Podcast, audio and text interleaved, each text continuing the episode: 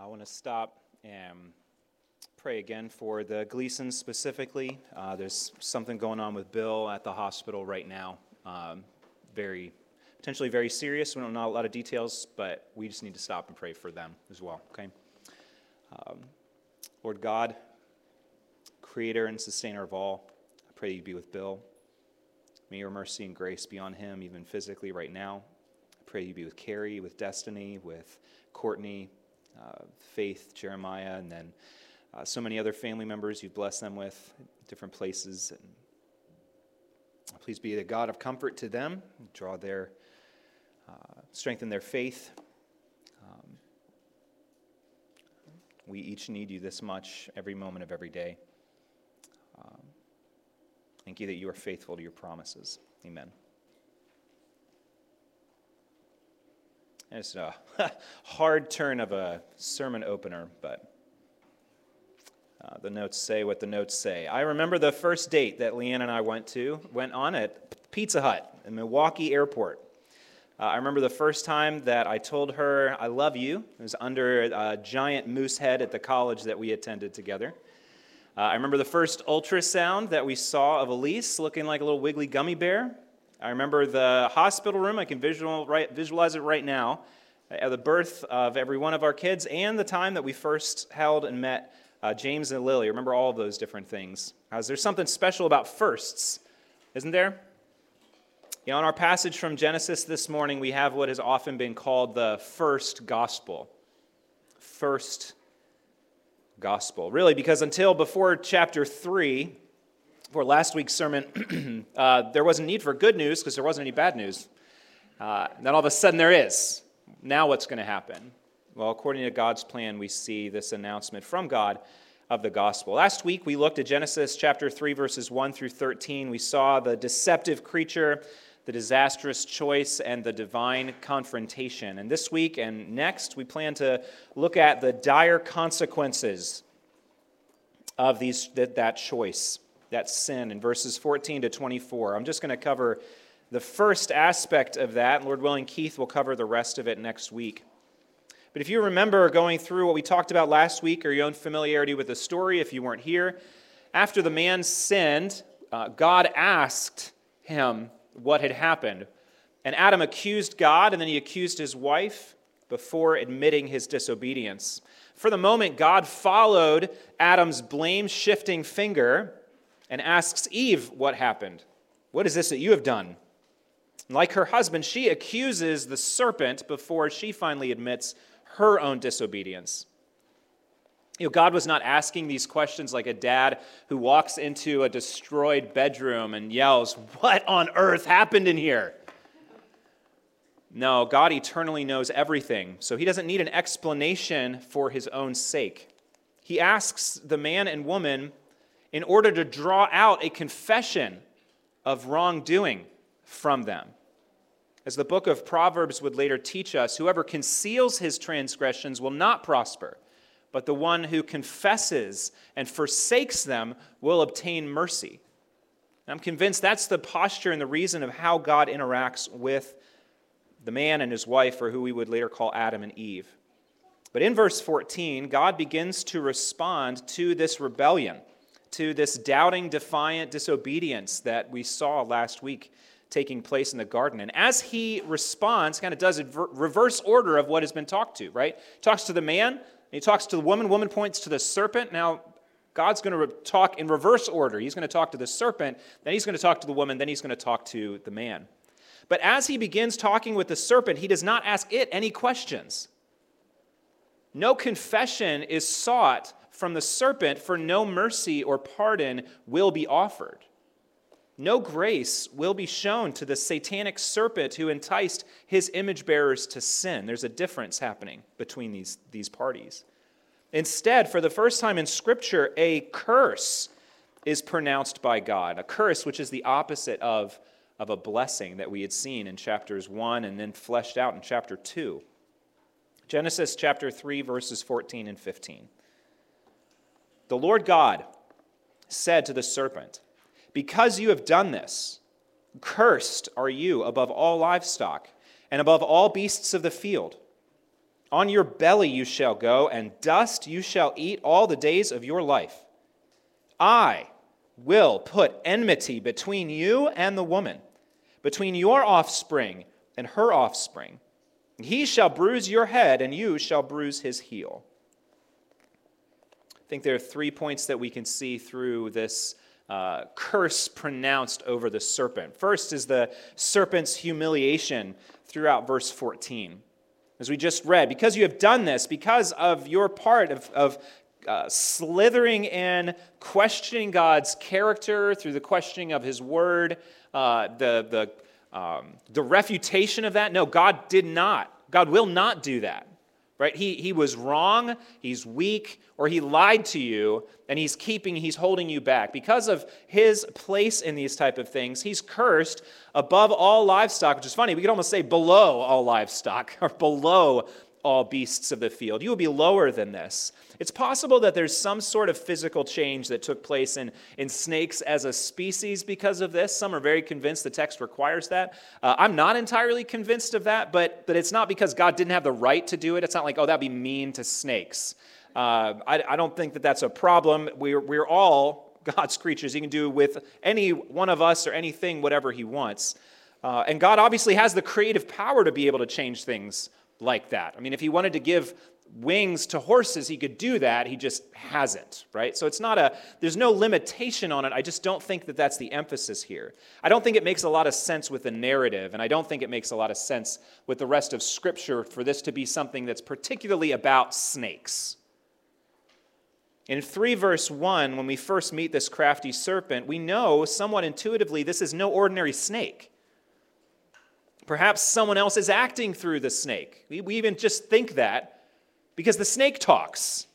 Right? There's already there's something not normal, uh, not typical about this snake. Unless I mean, some of you have talked to snakes, perhaps. I don't. Let's not get there right now. And other parts of the Bible confirm what we anticipate or, or, instinctively think is true in Genesis chapter 3 that there is something more, really, someone more, or someone behind this serpent. And it's Satan, the devil, a number of other titles that are given uh, to this one throughout Scripture, acting through the snake or as the snake. So I think this curse probably has something more to do with the spiritual being involved than it does the, the physical being that they saw. Uh, because this verse isn't just about snakes and then the next verse about Satan. I would say that actually they are both God's pronouncement of a curse against the one who deceived his people. So, that being the case, what will happen to this satanic serpent? He is cursed. He is cast down lower than the lowest of creatures. There's smart creatures and there's dumb creatures. And this creature is thrown down as less than even the dumbest of creatures, even than just livestock, good to, to chew grass and then get eaten. And he will eat dust, which doesn't have anything to do with his new diet because snakes don't eat dirt. They never have, they never will. Instead, this speaks of how low how degraded the serpent will be. Yet again, we have this same image that, that comes into our language. Right? Even if you're, uh, none of us are native Hebrew speakers, especially, or readers, especially not ancient Hebrew. Nobody is. It's, it's a different language today than, than what it was. But uh, it's not hard if I were to say to you, hey, eat dirt. You'd be like, oh, thank you. No, like you recognize that, like the lowness of that, and, and even just a visualization of it. But we see this throughout Scripture as well, because the same image happens other places. Like Psalm 72, verse 9, where God's king is being spoken about and praised. And then the text says this May, may his enemies, may the enemies of God's king lick the dust. Okay, and then Isaiah 49 goes into this for not just God's king, but all of God's people. Uh, this verse starts off talking about kings and queens from the nations that'll, that'll be servants in the household of God's people, taking care of just their little babies. And then it says this With their faces to the ground, they shall bow down to you and lick the dust of your feet. Uh, you don't get much more of a reversal of glory than that, right? You don't get a better picture of, of a lowering into shame than someone who used to be a king or a queen in a palace, now serving in a nursery and licking dust off of the feet of their enemies. It's a serious change. And I think this is one of the most interesting of the Old Testament passages. Micah chapter 7, verses 17, speaking again of this, this hope that we have looking forward, says this The nations who are enemies of Israel, they shall lick the dust like a serpent.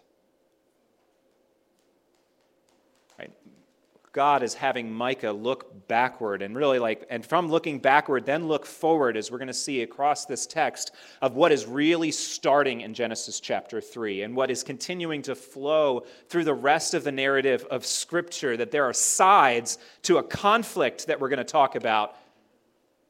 And all of those on this particular side end up licking dust, like a serpent and like the serpent crawling on his belly, eating dust, are expressions of, of humiliation and subjugation. And this will be the permanent fate of the satanic serpent. He will be laid low and humiliated all the days of his life. There's a permanence to this humiliation. From the serpent's humiliation, we then move to the serpent's fight. I will put enmity between you and the woman, between your offspring and her offspring. And I think this is what God is saying here to the serpent, because remember, that's who's being spoken to. This woman that you deceived into siding with you against me, my image bearing daughter, you have not won her permanently to your side. She now sees you and your lies for what they really are and she will be mine again. Some try to reduce this. It's funny what. If you take away the divine authorship of Scripture, then it's just, oh, I, it, then it means nothing, right? I, and it's just like there's just these coincidences of, of things or, right, just people trying to build something that's maybe complicated or clever. I don't know if you've read any other religious texts, but some of those are really look like people trying to be uh, connected and, and clever. Um, that's not what's happening here.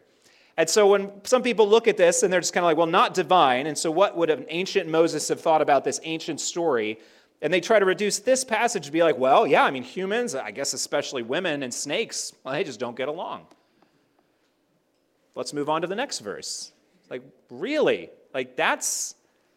People will be scared of snakes now. Like, that's, that's all we get from this verse. It seems like there's a whole lot more that's happened and a whole lot more that's going on. Because I, th- I think that's ridiculous. Right? Like, sure, most people don't like snakes. And maybe some of you really hate snakes. And then you have the anomaly person who really loves snakes and then probably gets bit by those snakes and learns that they probably shouldn't have loved those snakes. But that's fine. Like snakes or don't like snakes. But that's not what this is talking about. Right? Do you get this is a declaration of war. That's what's happening here. I will put enmity between, like I, I declare the beginning of a war and there are sides to this war, as sides with any war. There is now a war happening between the serpent and the woman, but that's not all. I will put enmity between you and the woman, the, the serpent and the woman. Okay, that's the first two characters in this. But it's an ongoing war because this will also be between your offspring and her offspring, none of whom exist yet. So it's a war between the serpent's offspring and the woman's offspring the family of one side, the descendants of one side, the descendants and family of the other side. And even more than that, you and the serpent, your offspring and her offspring, and then it becomes you versus he. So now we've gone from woman to offspring to one person, one man, one individual that is continuing this same battle that we see between these type of things. So at some point, I think, and, and again, I am reading forward. We're going to read forward for the rest of the day. We've been doing it with all of Genesis, and we're not going to stop.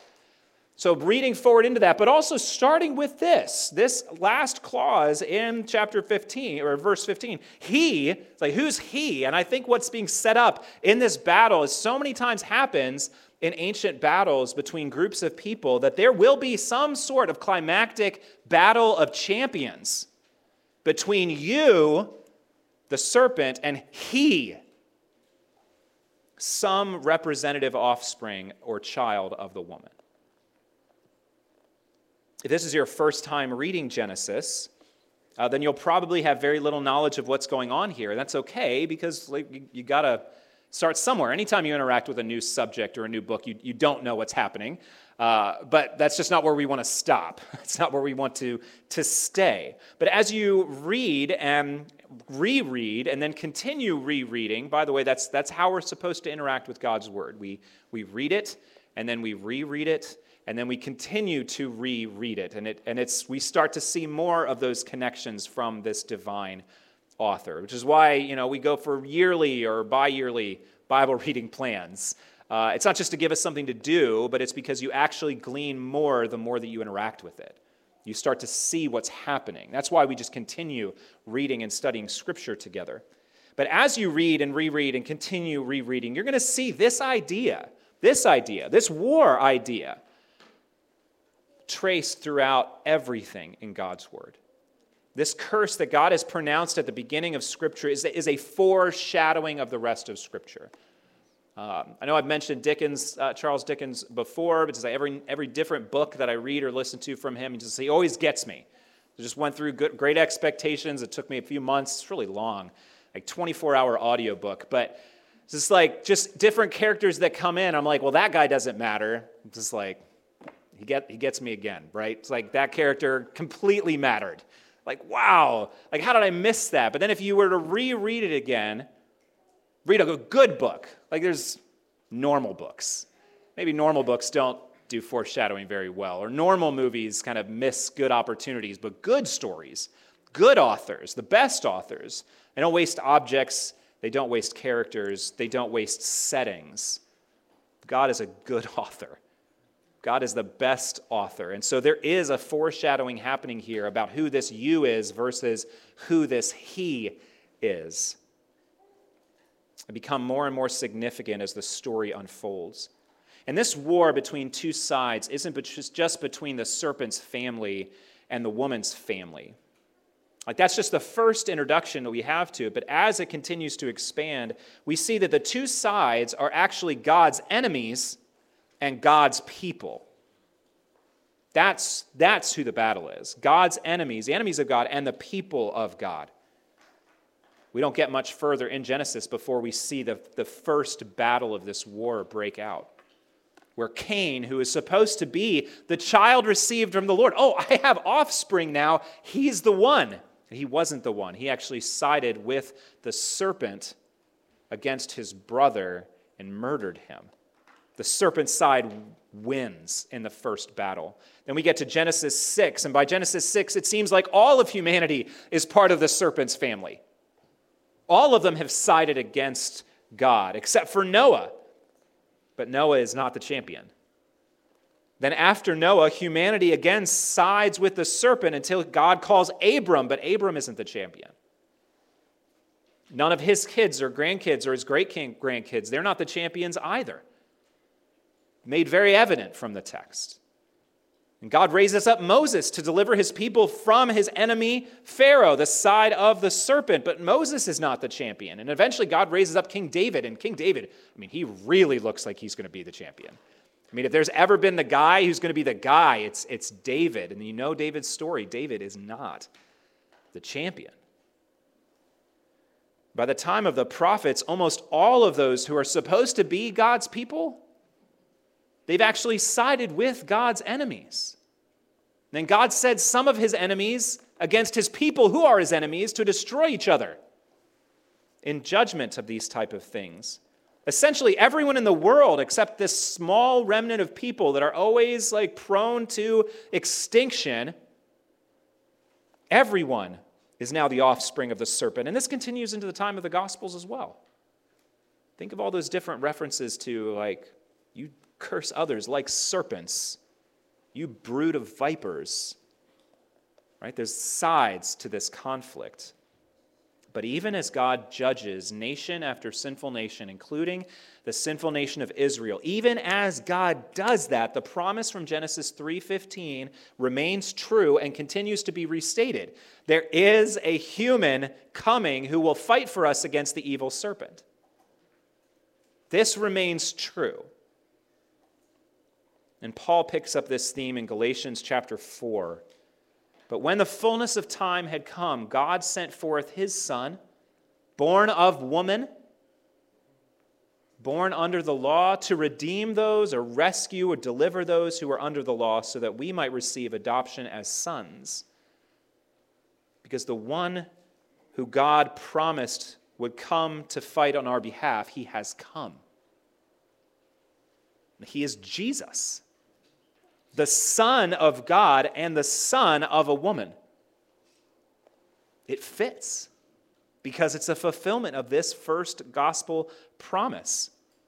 Jesus came to fight the evil serpent for us. Jesus came to fight the evil serpent for us. Amen. Well, I was talking to the kids, but it was a good amen. Jesus came to fight the evil serpent for us. he is the only one who has ever resisted all of the serpent's lies. He's the only one who has rejected all of the serpent's temptations. He alone can fight with the serpent, and he has, because Jesus came to fight the evil serpent for us. This is the first gospel. This is the first declaring of good news from God to sinners. And it is good news because that fight that God has declared will take place over the serpent, that fight will end in the serpent's defeat. That's the third point of this.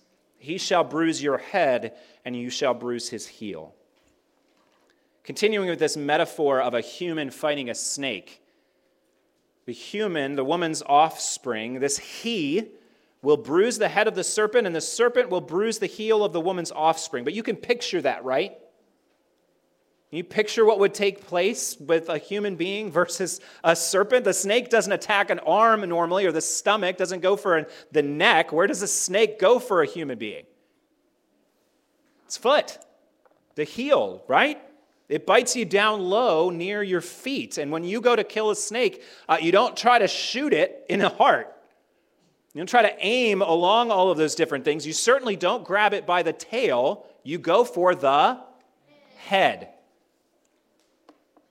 He shall bruise your head, you shall bruise his heel. A lot of times people have kind of translated intensifies, he shall crush your head. I love the idea. It's just not what the text says, but I don't think the text needs to use that word to get the point across, because it's not just like a little thwack, right? Like the serpent isn't just bumping against his heel and he's not getting a bump on the head. It's, it's a bite versus a stomp. What is this talking about?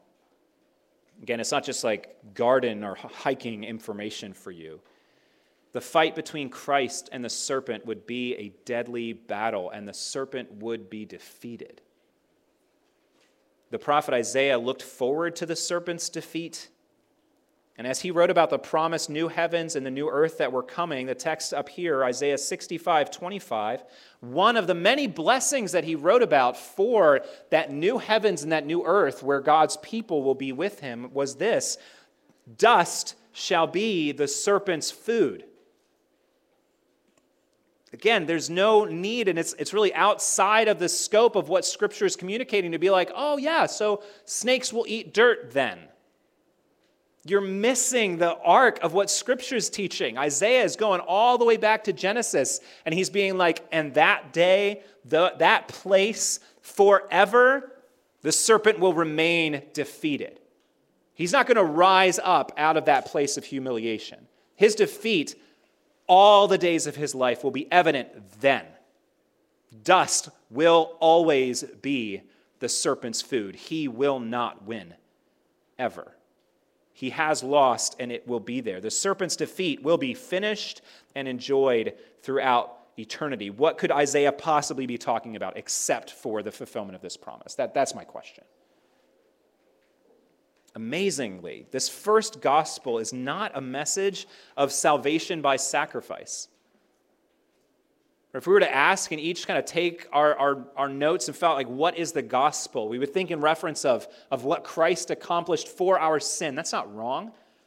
Right? Christ died for our sins in accordance with the scripture, but the first proclamation of the gospel, not spoken to humanity, but in their hearing, is a message of conquering to the snake. You will lose. That's the first good news. It's interesting. Genesis 3, the gospel is a message of conflict resulting in victory and defeat. And this is the story of the whole Bible conflict resulting in a victory and in a defeat. This is the, this is the story of all of human history. Right? Snake people fighting against each other and then taking every opportunity for the snake people to attack God's people. This is where all of these conflicts come from because the snake doesn't want to advance its own side, the serpent just wants to destroy everything. And so, if he can take all of his people from different nations and pit them against each other so they all die and reject anything about who God is, right, he has still won in his mind. And then we see the snake people, right, the serpent's offspring constantly going against God's people throughout these type of things. There's conflict, there is victory, and there is defeat. This is the story of eternity in just one short verse. It's a tale of two peoples the family of the serpent and the family of the woman. And that raises an important question for you today. Which family are you a part of? Are you part of the family of the serpent? Or are you part of the family of the woman? Because when it comes to who you are, forever, those are the only two options. Because this is not just a story about Adam and Eve and the serpent. It's not just someone else's story from some ancient thing. It's not just a mythological thing that happened. It's not just some way to explain how things are. It's a true question, a question that you need to consider and answer is which side are you on?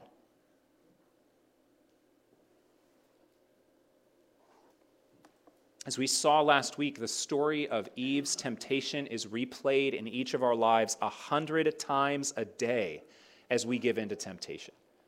Over and over and over again. Adam's sin and his excuses are our sin and our excuses. Where they failed in the garden and the rest of humanity has failed since the garden, we also fail.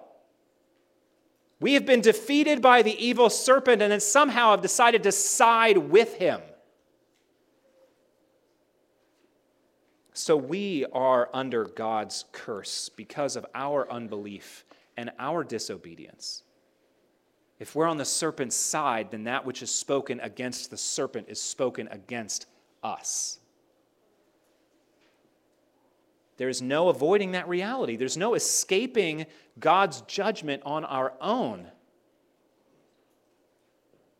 So, if we are on the serpent's side, part of his family, we are cursed like the serpent. And then the Bible tells us that Christ redeemed or rescued us from the curse of the law by becoming a curse for us. For it is written, Cursed is everyone who is hanged on a tree. See, Jesus didn't just fight for us, he suffered our defeat for us. God's word tells us that he himself bore our sins in his body on the tree. And since the punishment that every single one of our sins deserves is death, just as surely as God had said, You shall surely die, so Jesus died in our place on the cross. He became sin for us. And he suffered the punishment that our sins deserved. Christ died not for his sins, Christ died for our sins. Christ died for our sins. Just as we heard from John's gospel read this morning, on the third day, Jesus Christ rose from the dead. It's what we gather to worship and celebrate, not just remembering someone who's dead, but worshiping someone who is alive again. And that's not just an Easter thing. The New Testament, though, it elaborates on the significance of Christ's death and resurrection, and it, and it does so in terms of, of conflict, in terms of victory and defeat. This is what the New Testament teaches us about Christ's death and resurrection, and what it says about his victory. First, that Christ is victorious over sin. Listen to a couple verses that talk about this type of an idea. Romans chapter 8, verse 3 God, by sending his own Son in the likeness of sinful flesh, sending his own Son in the likeness of sinful flesh, and for sin, God condemned sin in the flesh. Hebrews chapter 9, verse 26 says something very similar. As it is, he, Jesus, has appeared once for all at the end of the ages to put away sin by the sacrifice of himself. So on the cross and through the resurrection, Jesus fought sin. And Jesus defeated it. What does this mean? What does this look like? This means that Jesus, in fighting sin and then becoming victorious over it, Jesus fought the same battles of temptation to sin that we do, but he never lost.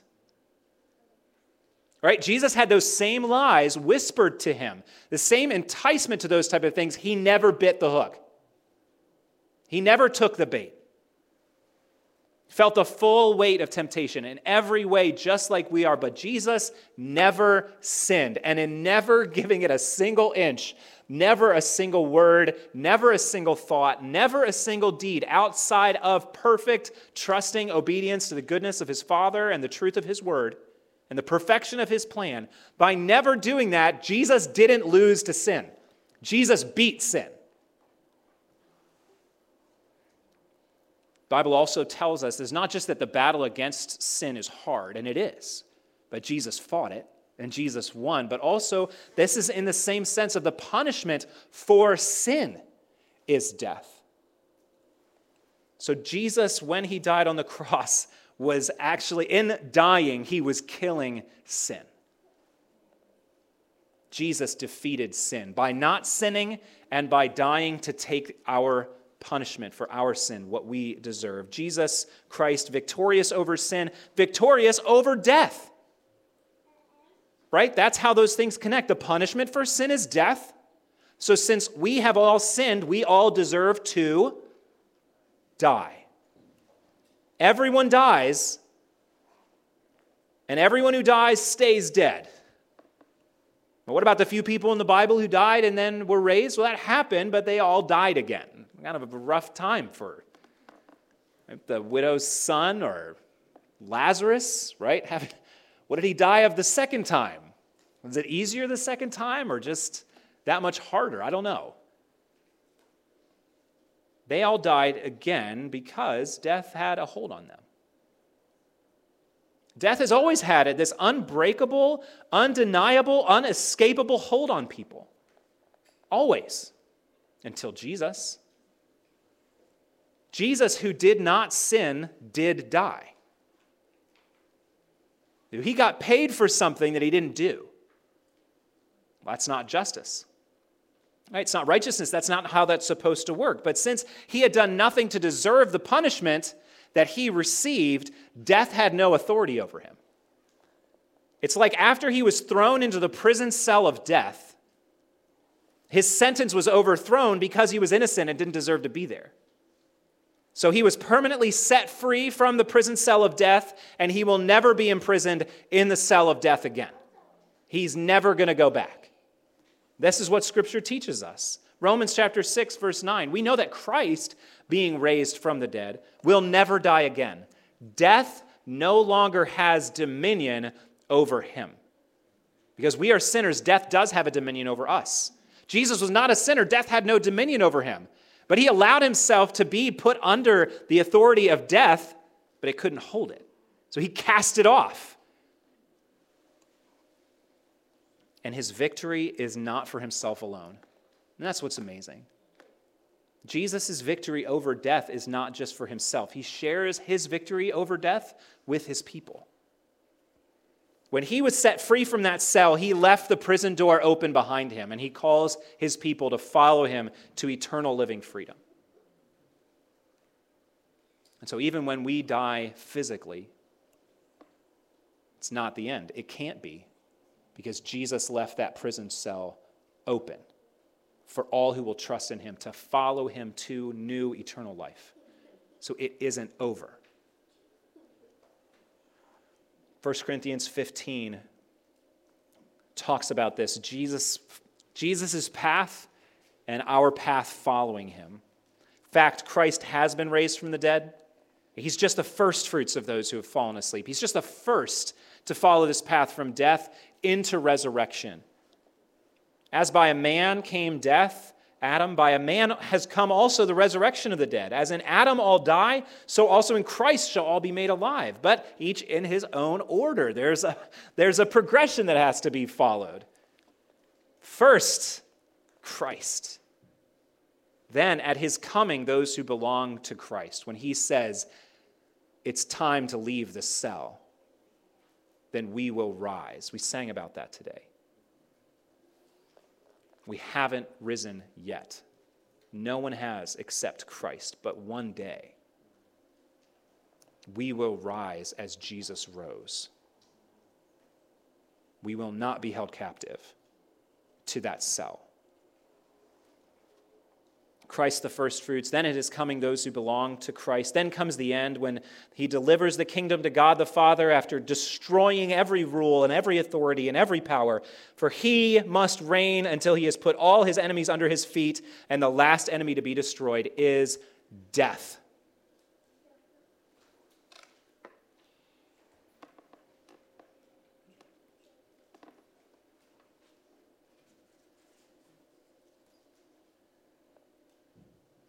Just waiting for the victory to come. Eagerly.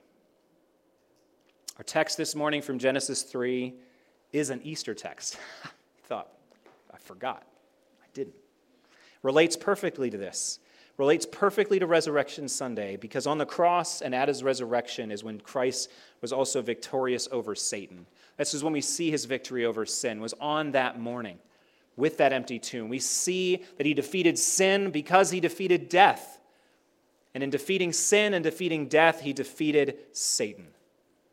Apparently, since the garden, the devil has wielded death, the punishment that our sins deserve. He's wielded it like some sort of a vicious whip, enslaving humanity. We fear death. We fear death because of our sin. And our dread of death comes from the innate sense that we will answer to God for our sins. That's why, as Keith mentioned, that's why some people we were just like don't even want to think about death. That's what he talked about on Friday. Right? As a young boy, he's like, I just don't want to even think about death. I don't even want to go to a funeral. It's like, well, we can try to escape that for a time, or we can try to overswing, right? Was the other part that you said that some people are like, oh no, I love the idea of death. I'm going to decorate my room with death. I'm going to dress in death. I'm going to sing about death. I'm going to read about death. It's like, I'm not afraid of death. Ha ha ha. It's like, yes, you are. It's like you can't ignore it and you can't embrace it enough for the reality to come. It's like you are all one minute closer to dying than you were 60 seconds ago. And we're afraid of that because of our sin and because of the sense of judgment that we have that someone knows what you've done and what you've been like, and you're going to have to answer to them for it. And since it hasn't happened here, it's probably going to happen wherever there is. And the Bible provides answers for those things. But Jesus is victorious over that. Hebrews chapter 2. Since therefore the children share in flesh and blood, since we're human, Jesus himself likewise partook of the same things. He became human. Why? That through death, by dying, Jesus might destroy. What are you going to say? Are you going to say he's destroyed sin? No, that's not this passage. Are you going to say that he's destroyed death? That's not this passage that he might destroy the one who has the power of death, that is the devil. It's going to stay down this time. And deliver by destroying, by dying, destroying the devil who wields death over us, delivering all those who through fear of death were subject to lifelong slavery. Jesus destroyed our sin, he destroyed death, and he destroyed the devil who wielded death over us. Right? So we trace this victory across Scripture. We don't even know what the conflict is really going to be like in Genesis chapter 3. But as we go through the rest of Scripture, we see the conflict. And then as we read about that conflict, we see the conflict in our own lives. Like we see it playing out in everything that ever happens. We see the conflict. We taste little bits of victory. We know a whole lot of defeat. And then we wonder what's going to happen. Well, victory is going to happen for Christ's people, and defeat is going to happen for Christ's enemies. All those who are with the serpent and like the serpent will know the defeat of the serpent. And this is the climax of that battle, portrayed for us in cool images because it goes from this little serpent to a dragon in Revelation. This is the climax of the battle. The devil who had deceived them was thrown, not dropped, grabbed by his wretched throat and thrown into the lake of fire and sulfur, where the beast and the false prophet were. They will be tormented day and night forever and ever. He's going to be done. It will be over. And with him, death, and with him, sin. Christ's victory over Satan, then, is his people's victory over Satan. Romans 16, verse 20. The God of peace will soon crush Satan under your feet. And I think that is a clear reference to this first gospel promise in Genesis chapter 3. You get to share in all of Christ's victory. You get to know his victory over sin. You get to know his victory over death. You get to know, taste, experience his victory over Satan. These promises are yours if you trust in Jesus as your Savior. If you have embraced that his life was without sin and his death is a payment for your sins and that his resurrection is true and is your hope of eternal life. Genesis 3:15 it speaks of a war speaks of a battle between evil and good. It is a tale of two peoples, the serpent's family and the woman's family. And we've, we've seen that this comes to a climax in a battle between Christ and Satan, and we've seen that Christ is the victor. And Christ's victory is shared with his people. And that's not all, though, because Satan's defeat is shared with his people as well. In your sin, you have sided with the serpent against God. When you lie, you show yourself to be part of his family, for he's the father of lies. So liars are his offspring.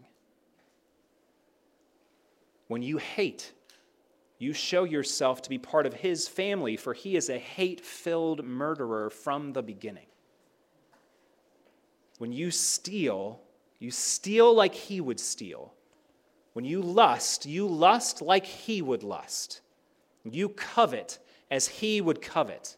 You reject God's goodness and the truth of his word because you were born the offspring of the serpent,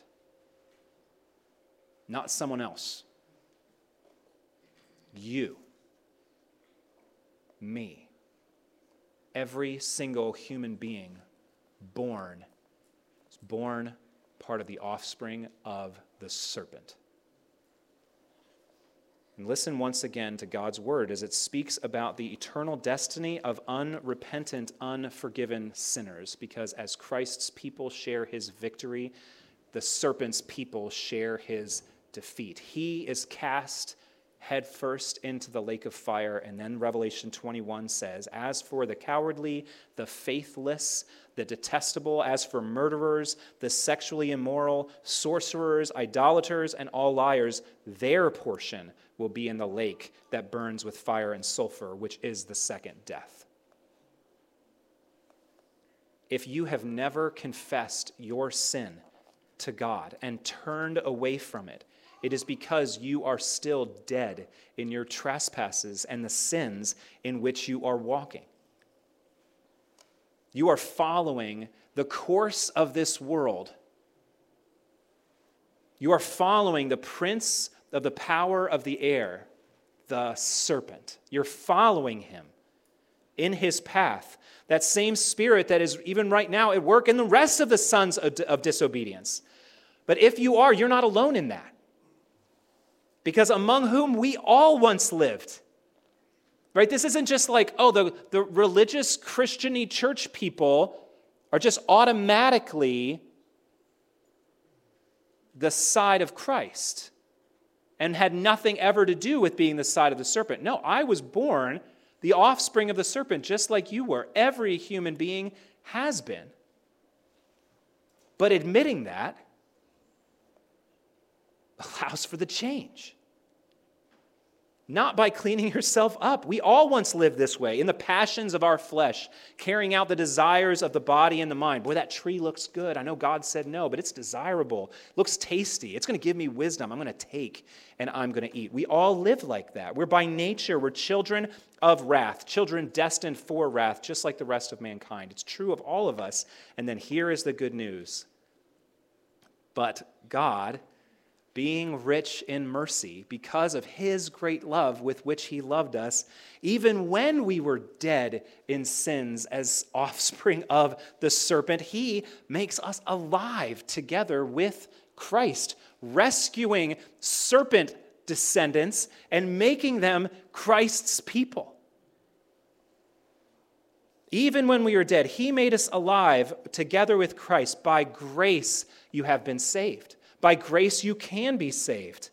And raised up with Christ, and then seated with him, sharing his victory, seated with him in the heavenly places in Christ Jesus, so that in the coming ages, the permanence of this victory, in the coming ages, that God might show the immeasurable riches of his grace and kindness toward us in Christ Jesus. By grace, you have been or can be saved through faith. This is not your own doing.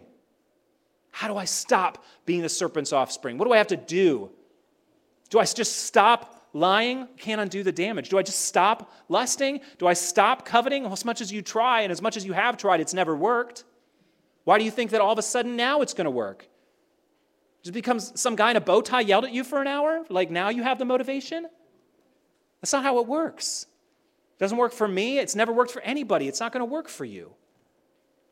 By grace, you have been saved through faith, trusting that you can't do it. It's not your own doing, it is a gift that God gives, a gift that God offers. Listen, serpent seed, you don't have to be like that anymore. I will actually rescue you because I took that punishment on myself in the person of my son. Not a result of works, no one may boast. It's Christ's victory. We are his workmanship we who have trusted in Christ. We're not our workmanship, we're His workmanship.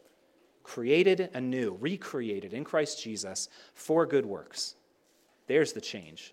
Happens after you become His offspring, as it were. God prepared beforehand that we should walk in them. Christ died for our sins. And He rose again in victory over sin and death and Satan. And this is the good news of the gospel. Do you believe that this message is true? Just, just listen. Just ask. If you've asked it a thousand times, ask it a thousand one. If you've asked, if you never asked it, ask it for the first time. But do you believe this message is true? Have you trusted in Christ as your only hope? Do you know that you are forgiven? Of your sin because of your faith in Jesus Christ. Hear this offer of eternal life that God puts before you. If you will confess with your mouth, Jesus is Lord, you will believe in your heart that God raised him from the dead, then you, you will be saved.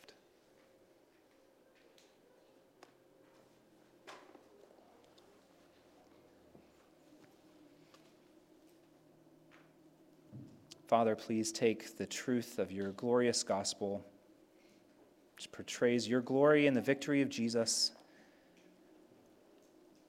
seeds sown here today, may they take root in our hearts, bear fruit for your glory. Amen.